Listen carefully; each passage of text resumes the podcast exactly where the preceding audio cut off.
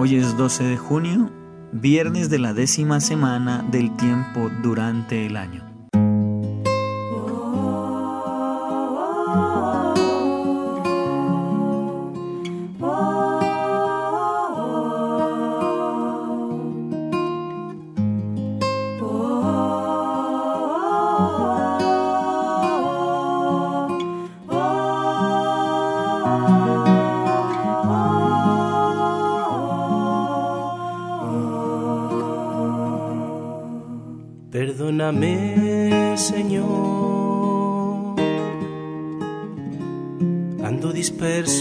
En mis cosas.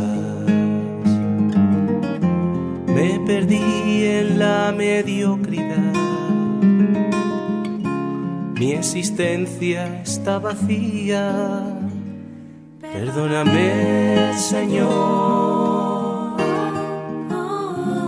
Ni siquiera hoy he orado. Lo he dejado por comodidad. Dentro. Solo tu espíritu me mantiene vivo.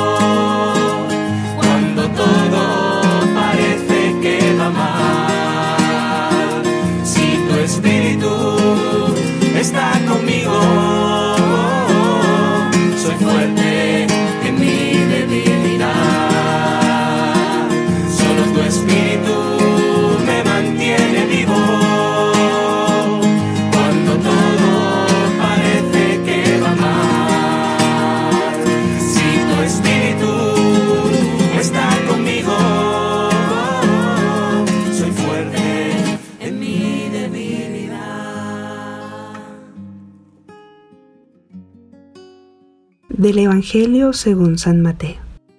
En aquel tiempo Jesús dijo a sus discípulos, Han oído ustedes que se dijo a los antiguos, no cometerás adulterio. Pero yo les digo que quien mire con malos deseos a una mujer, ya cometió adulterio con ella en su corazón. Por eso, si tu ojo derecho es para ti ocasión de pecado, arráncatelo y tíralo lejos, porque más te vale perder una parte de tu cuerpo y no que todo él sea arrojado al lugar del castigo.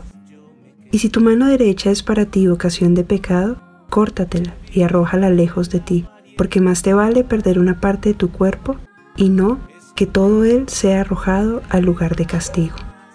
También se dijo antes, el que se divorcie, que le dé a su mujer un certificado de divorcio. Pero yo les digo que el que se divorcia, salvo el caso de quien viva en unión ilegítima, expone a su mujer al adulterio, y el que se casa con una divorciada comete adulterio. Palabra del Señor. Solo tu espíritu me mantiene vivo.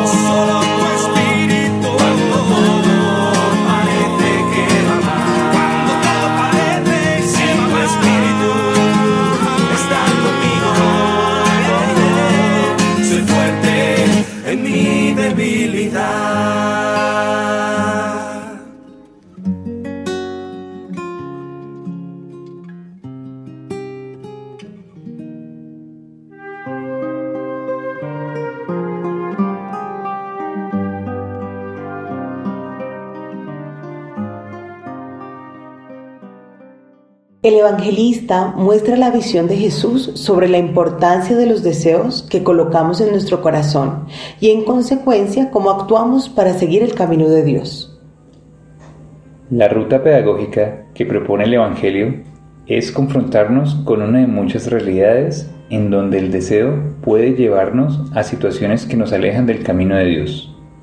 En esta frase, el que mira a una mujer casada deseándola, ya ha sido adúltero con ella en su interior, Jesús compara el deseo con la gravedad del hecho cumplido, mostrándonos que debemos ser cuidadosos con lo que albergamos en nuestros pensamientos y nuestro corazón. ¿Y cómo podemos cuidar nuestros pensamientos? En este Evangelio se nos propone ser radicales, tomar decisiones firmes desde el corazón, estar preparados para que seamos capaces de mantener nuestra decisión, de seguir a Jesús con la coherencia y convicción que esto implica. Decirlo es relativamente fácil, pero hacerlo ¿cuánto nos costará?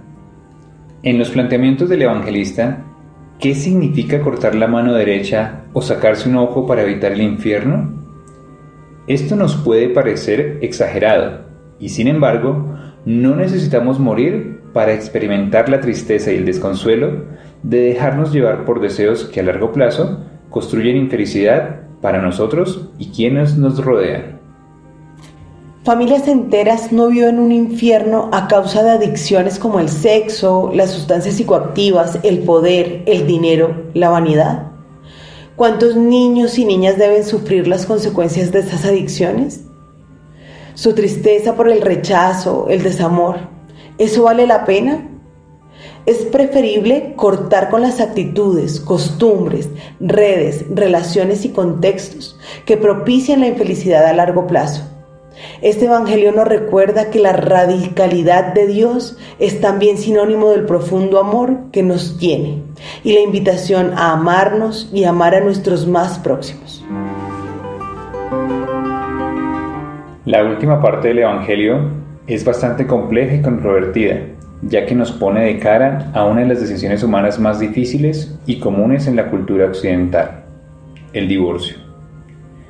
Habrá que dar una lectura desde el contexto actual, ya que evidentemente hay elementos históricos y sociales desde los cuales Jesús realiza dichas afirmaciones y el evangelista las narra.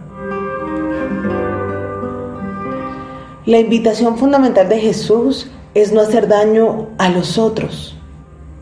Es pensar que al optar por el matrimonio o construir un hogar hay una apuesta de vida en la que se ponen sueños, ilusiones y dar marcha atrás es profundamente difícil y doloroso. Hoy en día, tanto hombres como mujeres podemos ponernos en situación de vulnerabilidad al tomar la decisión de divorciarnos.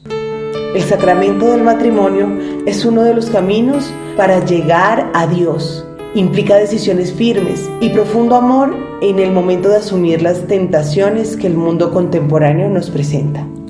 Te amé con todo mi amor, te rescaté del horror y te guié en el desierto.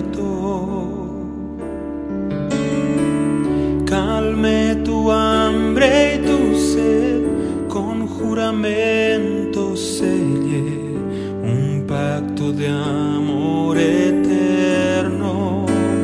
Oh, porque entonces te revelaste.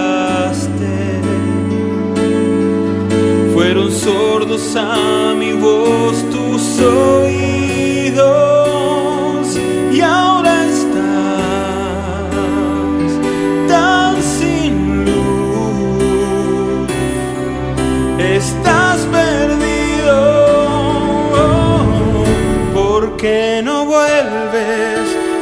hijo? Si está en mis brazos tu lugar. Si tú conoces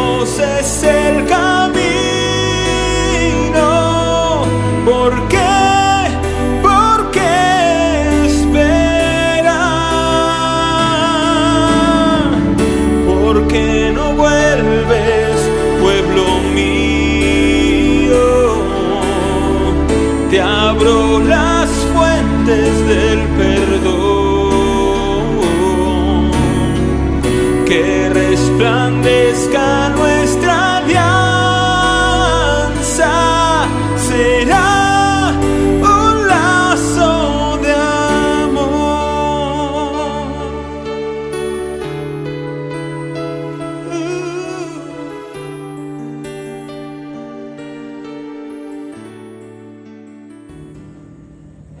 Pongamos en oración las siguientes invitaciones.